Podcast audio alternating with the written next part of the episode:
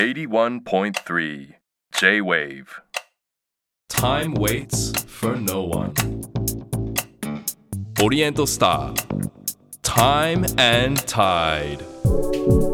本当の第二の地球探しっていうかはそういうのがまあ始まりつつあってい。うん。で僕はそんな遠くない未来にはい。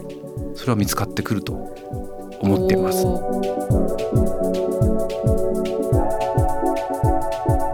探検はー知的情熱の肉体的表現である。でこれはあのスコット探検隊のうん。シェリー・ゲラードっていう生物学者が、はい。あの彼のその著書の中で記している言葉なんですけど、はい。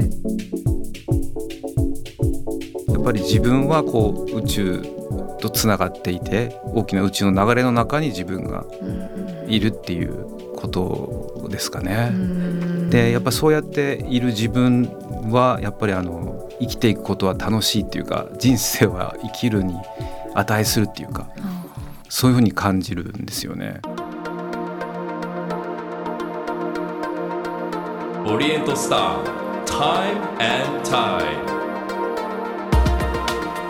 皆さんこんばんはオリエントスタータイムタイドナビゲーターの市川さやですさまざまなジャンルで個性的に輝き自分らしく活躍されている方をゲストに迎えし現在の活動についてはもちろんこれまでどのような時を歩んできたのかそしてこれから先どのようなビジョンに向かって時を進めていくのかじっくりとお話を伺うこの番組。仕事や活動だけでなくライフスタイルや人生哲学などもお話しいただくことでゲストの方の多面的な価値観に迫ります。さて今夜迎えするのは天文学者の国母栄一郎さんです。ご出身は宮城県仙台市。1997年。東京大学大学院の総合文化研究科広域科学専攻を修了した後。日本学術振興会の特別研究員を経て2000年国立天文台助手に就任され現在は教授に。理論天文学者としてシミュレーション天文学で世界トップクラスの研究者として活躍されています。これまでに1億個の地球宇宙と生命の起源ビッグバンから人類誕生まで宇宙の地図など著書も多数出版。惑星はどうやって作られたのか研究を進める国母さんの目にはどんな未来が映っているのでしょうか。今夜は天体の歴史をめぐる旅へお連れします。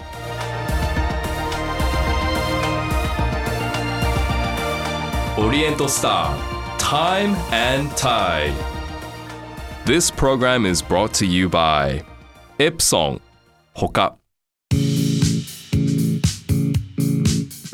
市川さやがナビゲートしています。オリエントスタータイムタイド今夜お迎えしているのは天文学者の国母栄一郎さんですよろしくお願いしますよろしくお願いします。国語です。さあこの番組はですねゲストの方の未来、現在過去について伺っているんですけれどもまず現在はい。ということであの、まあ、国母さんのご専門からちょっといろいろ深掘りしていきましょう惑星はどうやって形作られていくのかというところが専門なんですけどこれは具体的にどういった研究でしょうか？はい。まああの天文学者ではあるんですけど、うん。その中でその望遠鏡を使っている天文学者じゃなくて、僕はい。コンピューターを使っている天文学者なんですね。はい。でコンピューターを使って例えば今から46億年前のはい、太陽系うんうんをそのコンピューターの中に再現してうん、はい。そこでどうやって地球が生まれてくるかみたいなのをはい。計算して研究するみたいなほう。そういうあの研究の仕方をしてます。いわゆるそのシミュレーション。そうですねシミュレーションをしてます。おーそっか。じゃあ望遠鏡の意外とそういう星じゃ見ないパターンの天文学者もいるってことですね。そうなんですよ。あの望遠鏡だとやっぱり今見える宇宙しかわかんないじゃないですかあーそう。ですよね。だから46億年前にそのここで何が起きたかはうん望遠鏡でも見らんないんですよね。そうですよね。なので、まあそれはもうまあ頭使うんですけど、はい頭じゃできないこともあるので、はい。コンピューターに助けてもらいながらそのちょっと難しく言うとそのなんか物理の法則をコンピューターにプログラムして、でそれで一体46年億年前に何が起きてはい。こう小さい塵からうん。塵がまとまってまとまってどんどん大きくなって地球になるんですけどはい。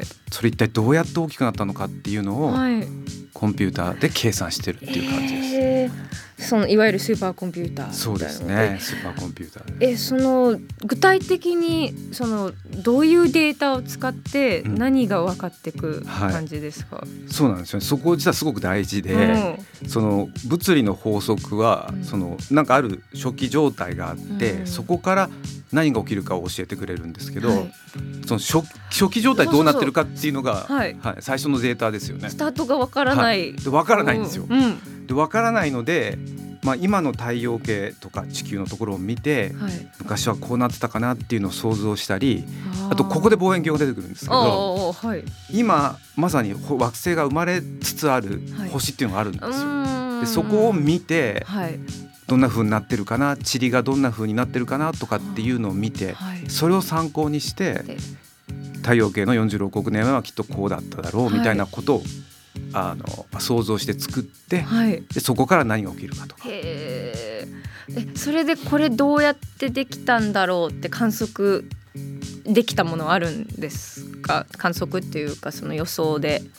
えっとねまだあの太陽系うん。って、実はその水星水金地下木土天海ってはい。8個惑星があるじゃないですか。はいでまだうん。やっぱりこの色、まあ、個性豊かな8個の惑星がなぜそれぞれそういうところにあるのかっていうのを、こう綺麗に説明できるあのシナリオってまだないんですよね。まだまあはい。僕らちょっとまだ働き不足っていうか よく分かってないんですよ。へーでもそれぞれ例えば地球だったらこういう条件だったらできるんじゃないかとかはい。木星だったら多分きっとこんな風にできたんだろうとかこうパーツパーツを今こうどんどん突き詰めていて最後は全体にで太陽系全体が一体どうやってこう生まれたのかっていうの分かりたいなと思います。え例えば月とかうん。そういうのとかもなんとなくできるものなんですか？あシミュレーションで。そうですね。月もねすごく実は難しくて月ってとっても身近じゃないですか。そうですね。はい、だから、ね、あの人も行ってるし、うん。石も持って帰ってきてるし、はい。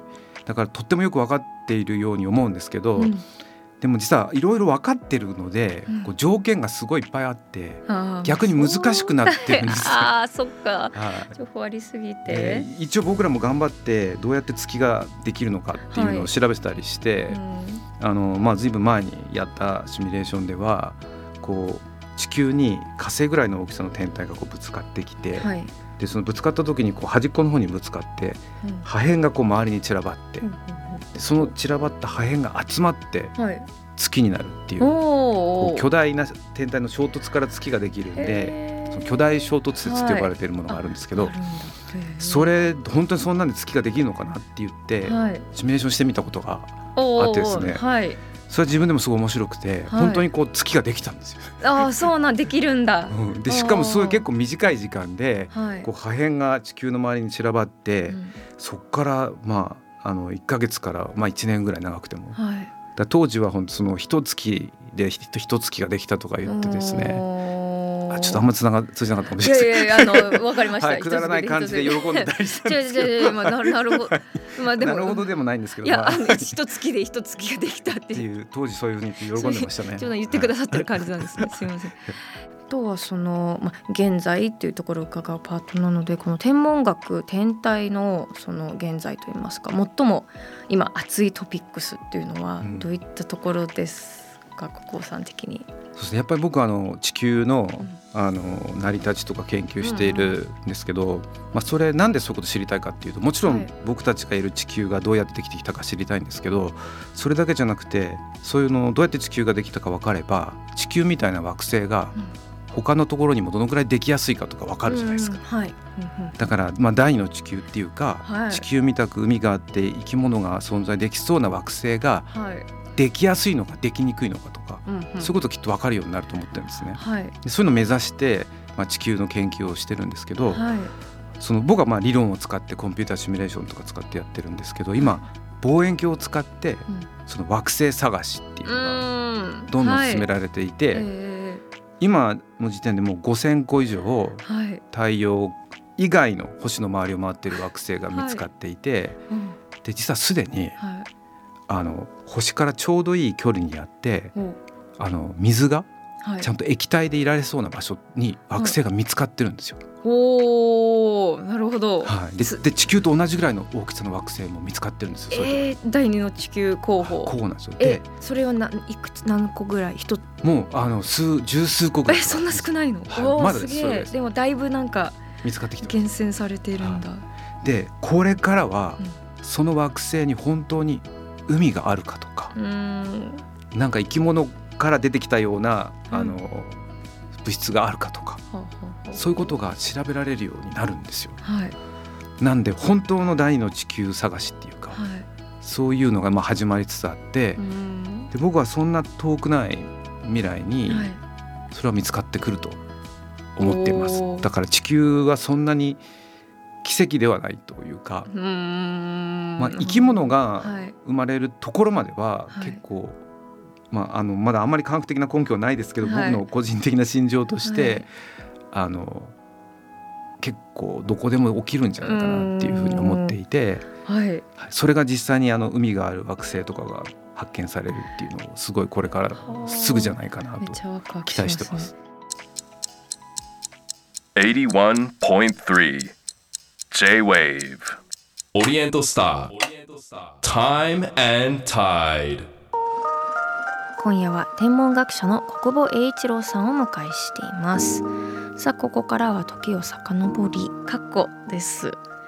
さあでもそもそもその天文学とか天体に興味持つようになったのはいつ頃ですか？多分小学生ぐらいからですかね。はい。あの自分は宮城県の仙台市の田舎の方で育ったんですけど、はい。あのやっぱ星空はすごい綺麗だったんですよね。ねだから自然とそういうのを見てて、はい。あの天の川も見えたし、はい。えー星たくさん見えて星座を覚えたりとかいうので、えー興味を持ち始めたのが最初ですかね。結構そのその時はでも別に星もう天文学とか天体い一筋っていうよりいろんなものにじゃあ興味あったようなこう。そうですね。やっぱ、やっぱり一番は小学生の低学年とかだと、はい。やっぱ虫とかあはい。恐竜とか。そういう生き物ですかね。やっぱそういうのすごい興味があって、はい、はい。で、まあ夜は虫取りとか、まあまあでもカブトムシクワガタ取りに行ってた気もしますけど、うんうんうん。まあ夜は星を見たりとかもしてて、はい。まああとあのこう遺跡とか好きで、あはい。家の近くに遺跡があったんですね。はい。あの旧石器時代から、まあ、縄文とか結構あの古墳時代とか結構複合遺跡があって、はでそこでうん、よく発掘してましたね。楽しい。ははい、で自分で矢尻見つけたりい。土器とか見つけたりとあか、えすごい。おはい、すごいそういう考古学とかすごい興味があって今でも小さい頃にあの見つけた矢尻のコレクションとか、えー、素敵。あの取っといてあります。でもは考古学とその天文学あまあでも近いのか。なんか一見そのうん。未来と過去でうん。すごい真逆に思うけど、でもやっぱりその知らないものに対するロマンっていううですぼ冒険できる感じは近いのかいですかね。そういうね少年時代から天文学を本格的に学学びたいとやがて思うわけですがこれはいつ頃ですか、結構実はまあ後の方で、うん。ただあの高校を出てですね僕はあの浪人して東京に出てきて東京の予備校に通ってたんですけどそこであの物理学はい、がすごい好きになったんですね。おーえでなんか高校の物理学って多分その文部科学省が決めている教え方とか範囲があってあんまり自由に教えられないえんですけどうん。予備校の先生はそんなの関係ないんで、あー。あの教えたいように教えてくれてて、えでそこですごくこう物理の本質を教えてくれた先生がいたんですえよ。え山本先生って言うんですけどはい。その先生のあの授業で物理の美しさっていうか面白さはいに目覚めてへえそうなんだ。でそれ例えはいばその天体の運動とかも、はい。そういう物理の法則で全部、まあ、あのこう記述されるんですけど、はい。でそうやってその物理にすごい興味を持って、はい。でなんか物理とか使って何かやれたらいいなとかいうのはこうなんとなくそれ大学に入るはい。頃にはこうできてきていて。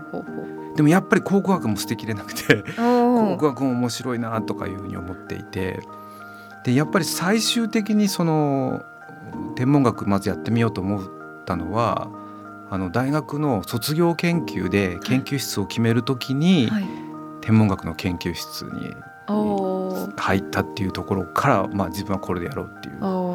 でもなんかね伺ってるとそのもう興味あったものが結構そこに集結されている感じですもんね。そのうん、そうですね。考古学的なはいワクワクあとはい物理の速度が、あーすごいですね。その別にてそれまでそれではそういえば子供の頃星空よく見てたなとかそういった時につながっていく感じなんです。そうですね。ね多分つながってはいると思うんですけどやっぱ今でも、はい。あの例えば土星はい。を望遠鏡で見て、はい。土星の輪とかを見ると、はい。なんかその最初初めて見た頃時の感動を思い出して、うん。かつその研究意欲がすごく湧くんですよ。僕はだから素あれを今でも不思議と思ってるんですけど、はいあれが不思議でなんでああなってるのかっていうのを知りたいって小さい頃から思ったなっていうのを思い出してはいでこう土星の輪を見るとよしもっと頑張ろうみたいあなあ。すごい原点に はいリセットボタンみたいなはい、今でもあります。へえまあでもこうやっていろんな、まあ、そのねそのまあいろんな出会いがあって、うん。今のその天文学者の道を進んで振り返ってそういう結構これあの人とかの言葉とか出会いでの印象的だったのとかありますか、忘れられないことはい。ねあの僕趣味であの海に潜ってるんですよ。はい。でもうずーっと潜ってて本当にまあダイバーとしてはマニアックなオタクなんですけど、はい。あのその僕のまあ海の師匠っていうかはい。あの日本のスクーバダイビングの草分けのですね菅さんっていう方僕の師匠なんですけど、はい。その方のまあなんか弟子入りみたいなことをして一緒に潜ってたんですけどそのはい。方が、あの僕がこういろんなとこにこう潜りに行ったり日食見に行ったりとか もういろいろこう世界中古代遺跡をこう見に出かけてったりするのを見てですねはい「あのお前この言葉知ってるか?」って言って教えてくれたのがはい「あの探検はほ知的情熱の肉体的表現である」でこれはあのスコット探検隊のうん。シェリー・ゲラードっていう生物学者が、はい。あの彼のその著書の中で記している言葉なんですけど、はい。そのそれを聞いた時にうん。そのまあ研究もそうなんですけどその探検はい。自分が好きな探検って何だったのかっていうことがこうすっとこう腑に落ちたっていうか自分なんでこんなにこう探検探検とか言ってるのかっていう、えーそこは背景にはなんかすごい知りたい何かが知りたい不思議だと思ってる気持ちがあって、それにこう動かされて体が動いてやってるんだっていう。でこの言葉本当聞いてからうん。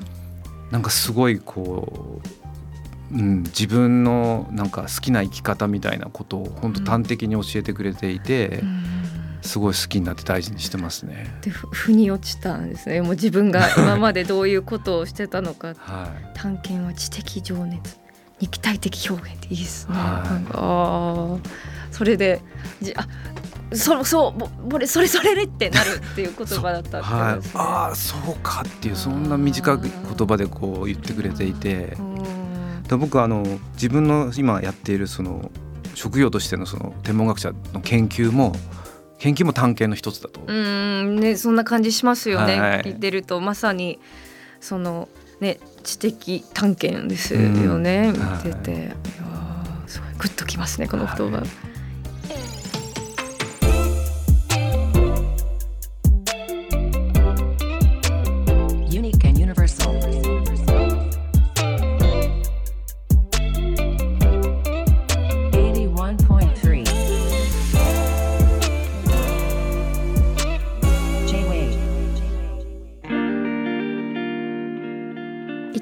さやがナビゲートしています。オリエントスタータイムタイド。今夜は天文学者の国母栄一郎さんにお話を伺っています。さあここでプライベートな時間について教えてください。まあでもね先ほどね話題に何度か上がってますが海ダイビングもお好きで山にも登るのも好きで結構やっぱアクティブですね。そうですね。やっぱ小さい頃からあのなんか自然の中で遊ぶみたいなのが好きで、それ変わらないんですね。でもやっぱ普段そういう、ね、スーパーコンピューターの前でいろいろ計算とかしてるともう体を動かしたくなる感じなんですかね。あさらに。そうです。本当にまさにそうですね。うん。あと天文とか宇宙はすごいなんかある意味ちょっと無機的な感じがある世界で、えこうやっぱなんか生き物とかなんかそういう生の。感じのものをに植えるっていうか 植えるっていうか、なんでやっぱ海とか行くとやっぱ魚いっぱいとか。あともう山に行けば森の中にいたら木がいっぱいとか、はい。なんかそういうのでこう多分バランス取るっていうかあのそういうの好きですね。そのスキューバダイビングってインストラクターの資格資格を持つほどっていう。そうですね大学院生時代にはい、はい。えー、なんか好きなダイビングスポットとかどどこら辺がうん印象的ですか？はいまああの沖縄とかもよく潜りに行くんですけど、うん結構近場でやっぱりあの伊豆のはい。西伊豆の大瀬崎っていううん場所があるんですけど、はい。駿河湾うんに面しているところで、えーそこが多分これまでで一番潜ってる場所だと思うんですよ自分でえ。ーはい。でやっぱり1年通して潜れてでその季節季節の不思議な生き物がいて。でこんなに潜ってるのに、はい。まだ初めて会う生き物がいるんですよね。ああそうなんだ。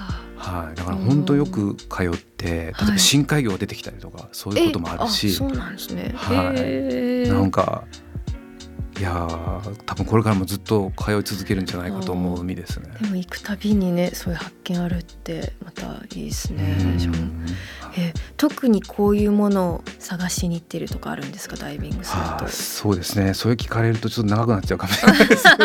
けど すごい。まあいろいろあるんですけどうん。あの蝶々魚っていう魚の種類がいるんですね。あまあ、いわゆる熱帯魚的な綺麗な色をしたよくサンゴはいの礁とかにいるんですけど、はい。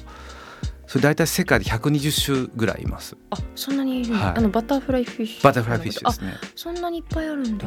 でそれうん。を全種とうんその120種全種と一緒に泳ぐっていうのが、僕ダイバーとしての、うん。まあ、ライフワークなんですよ。へええ今何種まで来てるんです今か80ぐらいです。おお結構来てる。はい。でも結構これからが難易度高くなってきます、そっか。そうなんですね、はい。でも一番最後の子逆に会いたくないと思うかもしれないですよ。なんか終わっちゃうの寂しくないですか？寂しいんですけどでもちゃんとよくできてて 多分最後の一人は、はい。てか一匹はですね、浦島町長魚っていうのがいるんですけど、うん。彼らは深海に住んでるので、あじゃあ。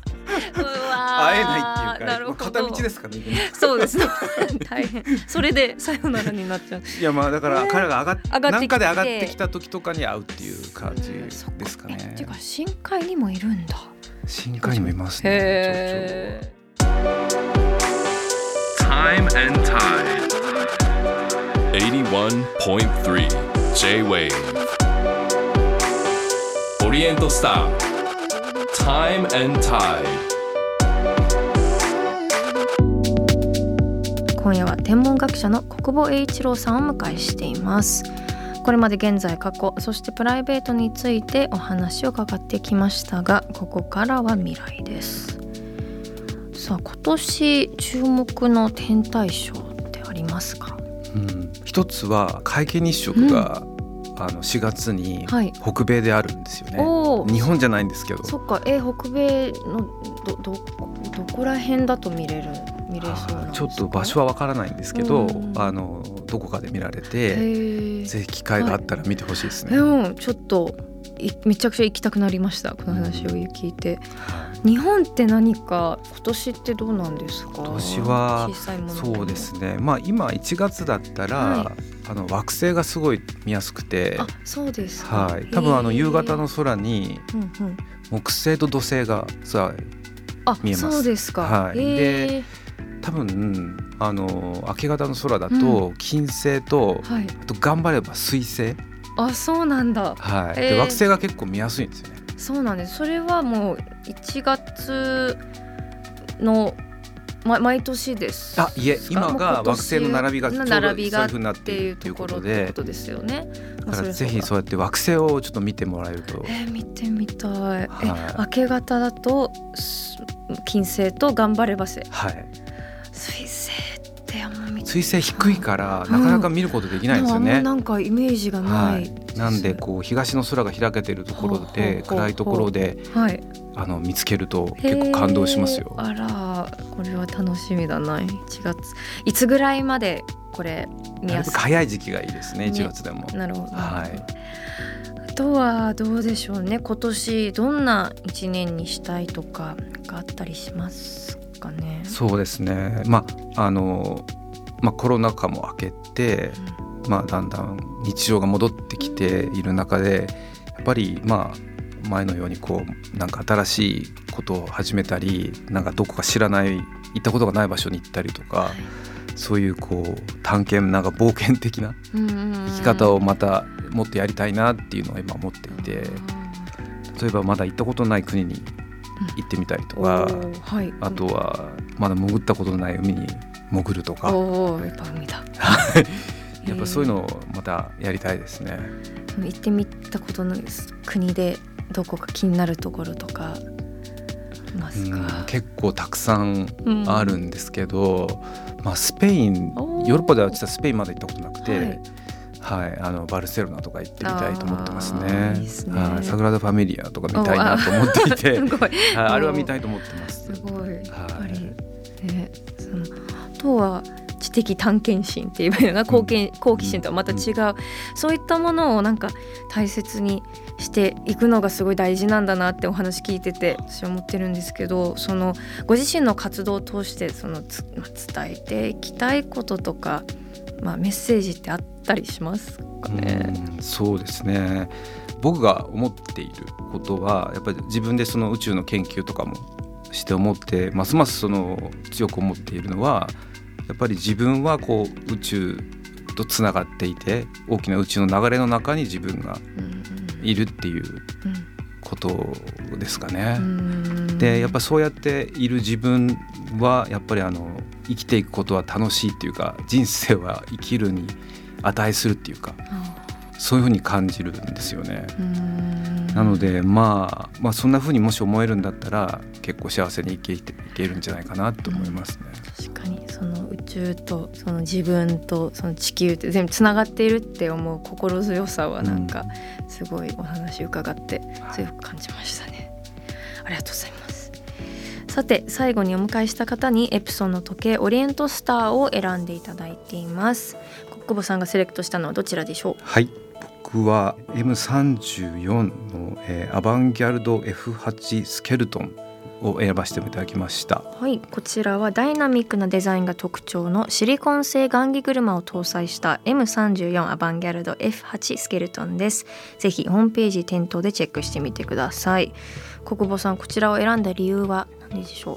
はい、あのすごいこうメカニックなあのデザインがすごいかっこいいと思ってたんですけど、うんはい、あとそのいろいろこう教えていただいて、はい、実はその雁木車が銀河のデザインになっているとかあとはほうき星彗星ですね、はい、そのこうモチーフが使われていたりとか。実はそういう宇宙っぽいデザインが入っていて、はい。だから僕はなんでこれかっこいいと思ったのかなって思ってたんですけど、はい。あやっぱそういうので実はつながってたんだなっていうすごい。直感で選んだら実は結構はい、そのものだったとか。すごい。はい、そういう感じですごいかっこいいなと思いますね。たくさんつけていただけたら嬉しいです。ありがとうございます。さあ本日国母さんにお話しいただいた内容は番組ホームページにアップしていますぜひご覧くださいオリエントスタータイムタイド今夜のゲストは天文学者の国母栄一郎さんでしたありがとうごありがとうざいましございましたた。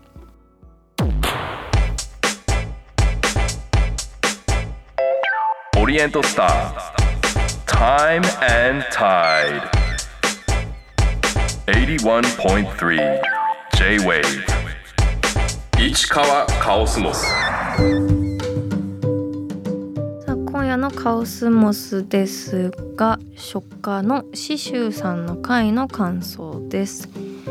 ラジオネームバンブーさんからいただきました。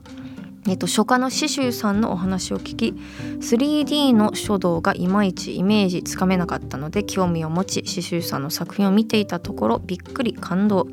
どうやって造形してるのかすごく気になりました。という。書を立体にするってね確かにどういうことだっていうことですけど本当にまさにその通りで彫刻みたいにこうしてあってね躍動感あって。ちょうどあの刺繍さんがね年明けから、まあ、銀座のハイアットに作品がいろいろ飾られるっていう風におっしゃってましたけど私ね近くにいたからちょっとね覗いたんですよ。それがめちゃくちゃかっこよかったです。もう圧巻でしたね。あのサイズ感もすごいし刺繍さんの3立体の書もあるし刺繍さんが考えた現代の浮世絵もあって全部ものすごくね鮮やかな色とすごいスケール感で竜をねテーマにしてあったのもあって本当にあの元気の出るなんか縁起が良さそうな空気がいろいろ流れている場所でぜひぜひ立ち寄っていただければと思います。あのその銀座のハイアット初めて入ったんですけれども結構いろんなところにアートが散りばめられていてエレベーターホールだったたりとか、まあ、エントランスとかレセプションももちろんそうなんですけどちょっとしたコリドールとかにもあってちょっとそういったものに力入れているホテルだったんだと思って。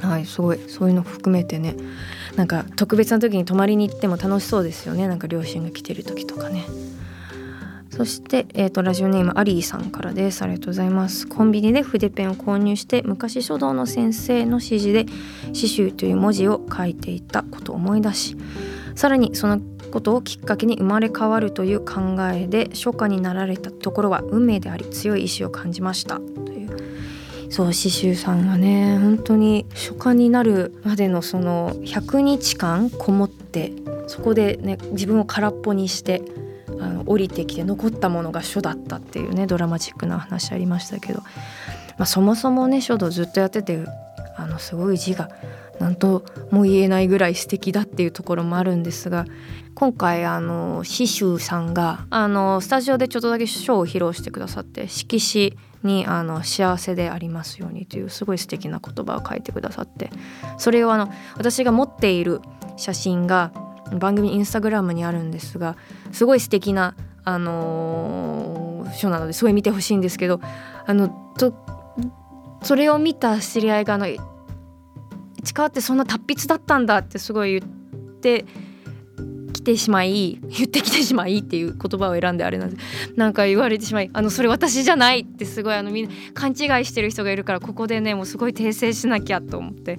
あの次の写真2枚上がってるんですけど次の写真に行くと私のヘナチョコなヘナチョコな字が出てくるのであれ私じゃない。字結構うまいんだねってすごい言うけどいや結構うまいとかじゃなくてまず刺繍さんのそれ持ってるだけでそこはもう絶対訂正しなきゃと思ってねちょっとこの場を借りてはい。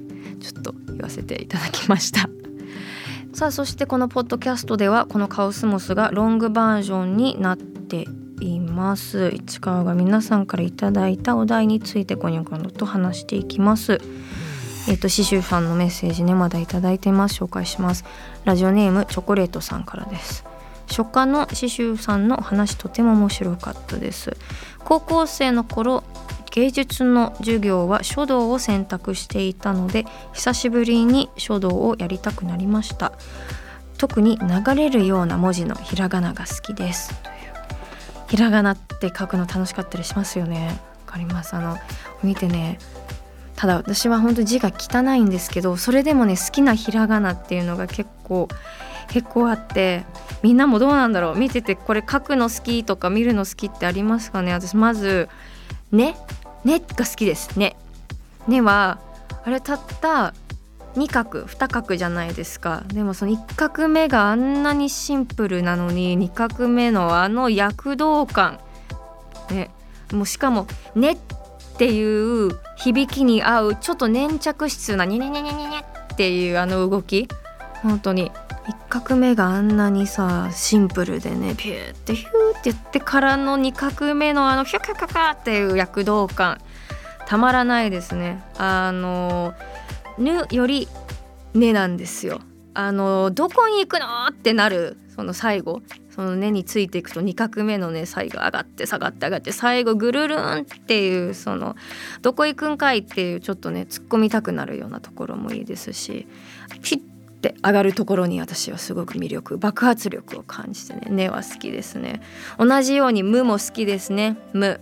無はおなあの根と同じようにそのくるるんっていうその紆余曲折とたどったような物語性も感じるんですけど最後ちょっとドヤ顔になってるような気がするんですよ無の。まあ、無っていう響きももちろんあると思いますけど革命書いてそこからのムーンって上がるところのちょっと上がるのがすごいドヤっていう。でもスピンしてるようでちょっと美しいですね。フィギュアスケートのような字ですね。で最後に綺麗に決めてドヤ顔っていうのが無無もいいね。も うなんか無ってこんな話をして誰が聞くんでしょうね。でもあと最後好きなレですね。レレもいい。レはですね見返り美人みたいな感じですね、うん、しなやかで。ちょっとあの奥ゆかさもあり。はですねちょっとうん見返り美人っていうところでレはどうでしょうか？どうしどうでしょうかって言われてもねこんな話をまあ、ポッドキャストだからできたっていうふうに思っていただければなと思います。お題いろいろ送ってください。さあタイムタイトでは皆さんからのメールもご紹介させていただくほか。このポッドキャストでは市川に話してほしいお題も募集しています。番組のウェブサイトメッセージから送ってください。そしてメッセージをいただいた方の中から毎月リスナーの方にオリエントスターの時計をプレゼントしています。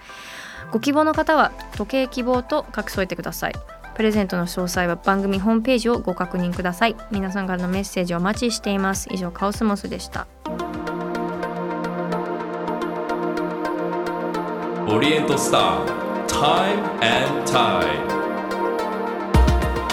市川さやのナビゲートでお送りしてきたオリエントスタータイムタイド今週もさまざまなジャンルで個性的に輝き自分らしく活躍されている方をゲストに迎えし現在の活動についてはもちろん現在に至るまでどのような時を歩んできたのかそしてこれから先どのようなビジョンに向かって時を進めていくのかお聞きしました。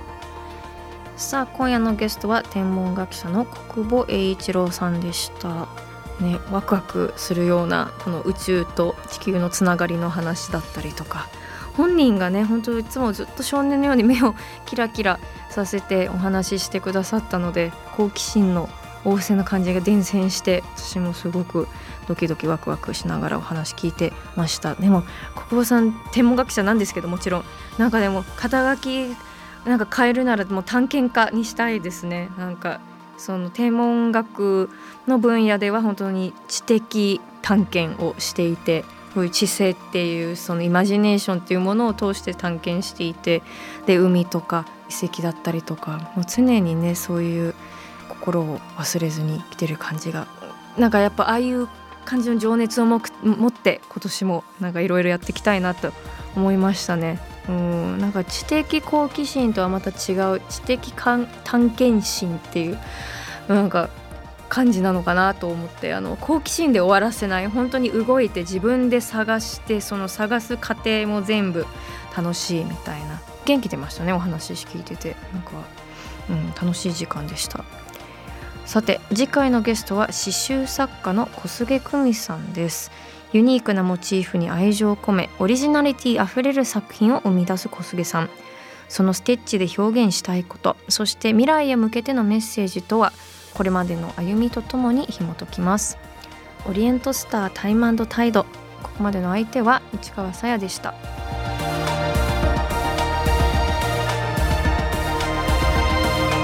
オリエントスター Time and Tide This program was brought to you by Epson ほか